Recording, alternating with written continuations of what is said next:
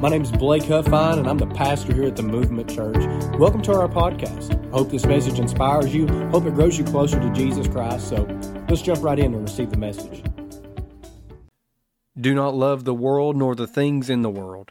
If anyone loves the world, the love of the Father is not in him.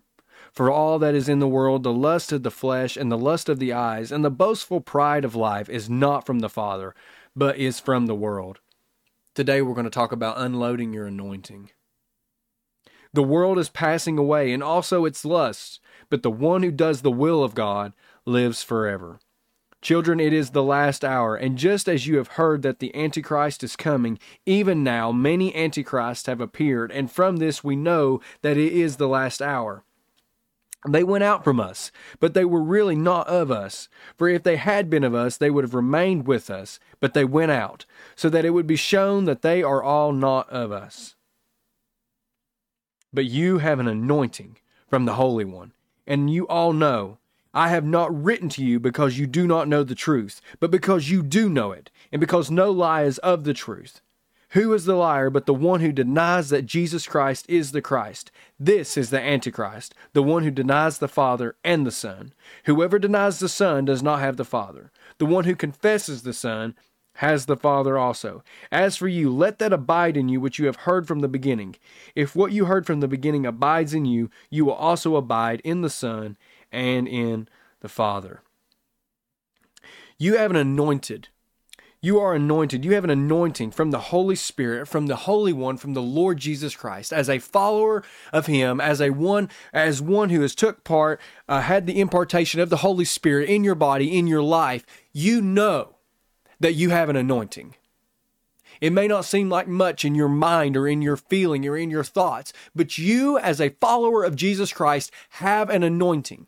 And depending on what level of the anointing that is shown is expressed, depends on the depth that you take in your relationship with the Holy Spirit.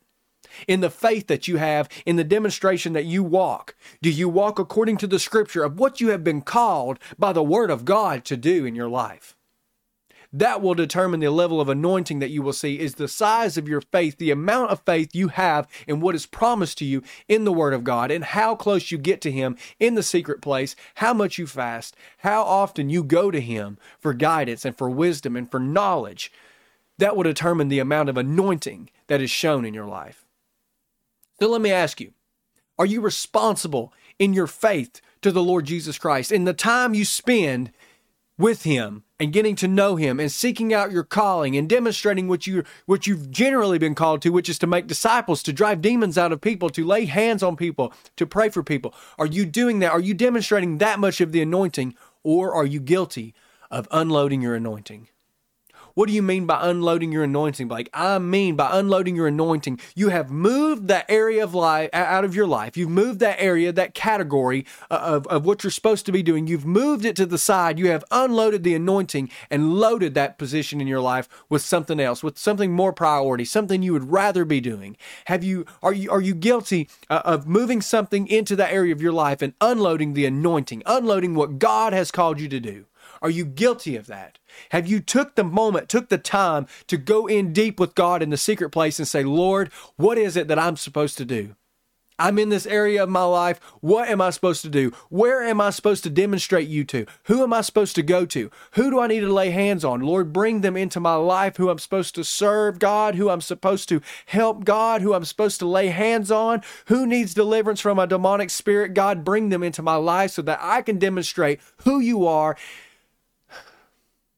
so that I can do your what you've called me to do, so that I can express the Holy Spirit so people can see him move in my life, see him move in their own life. God, have you will you reveal that to me? Have you done that? Have you took that moment to just to make sure that you have not unloaded your anointing? Don't remove God from your life. Don't replace him with things you would rather be doing.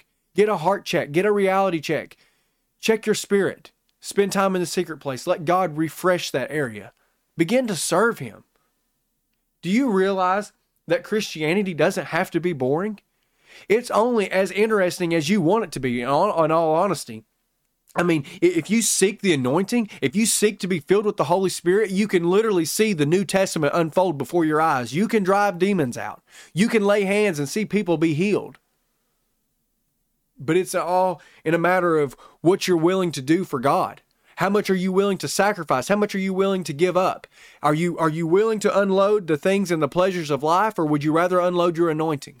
Which one would you rather do? That's what it comes down to in your walk with God, in your walk with Christ. How much are you willing to let him fill you? How much of yourself are you willing to give up to let the Holy Spirit move in? That's what it comes down to in your walk with Christ.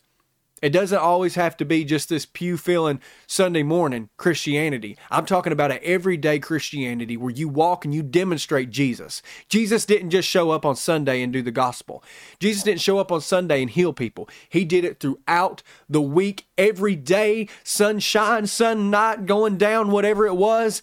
He was walking. He was walking with the Holy Spirit and demonstrating the power of God. And that's the life we need to have. That is the life we should be walking in. What it all comes down to is how much of it are you willing to give up? How much of your life are you willing to give up to get the full load of the anointing? It doesn't have to be boring. God never intended it to be boring. Yeah, it's not easy, but it's also not boring. So it all comes down to what you're willing to give up. How far are you willing to go with the Lord Jesus? That's what it comes down to. And that's what I'm going to close with. Let me pray. Father, we thank you for your word. God, we thank you for the Holy Spirit, Lord, that you thought of us just so much, not only to die for us, Lord, but that you would impart us with your spirit, that you would fill us with you, so that we would be equipped and fully equipped to walk out what you've called us to do, God. You didn't leave us with some uh, expectation that was just so far and beyond, but you gave us your, your own spirit so that we would be able to do it. And we thank you for that, Lord. So we pray in the name of Jesus for a fresh anointing, for a fresh filling of the Holy Spirit, God, that you would equip us and continuously uh, just pour out your will in our life and your spirit so we could continue uh, to do the things you've called us. So, God, we give you all the praise and glory in the name of Jesus. Amen. Thank you guys for watching. I hope this message blessed you, and I'm believing that now you are going to uh, go a little bit farther in your walk with Jesus.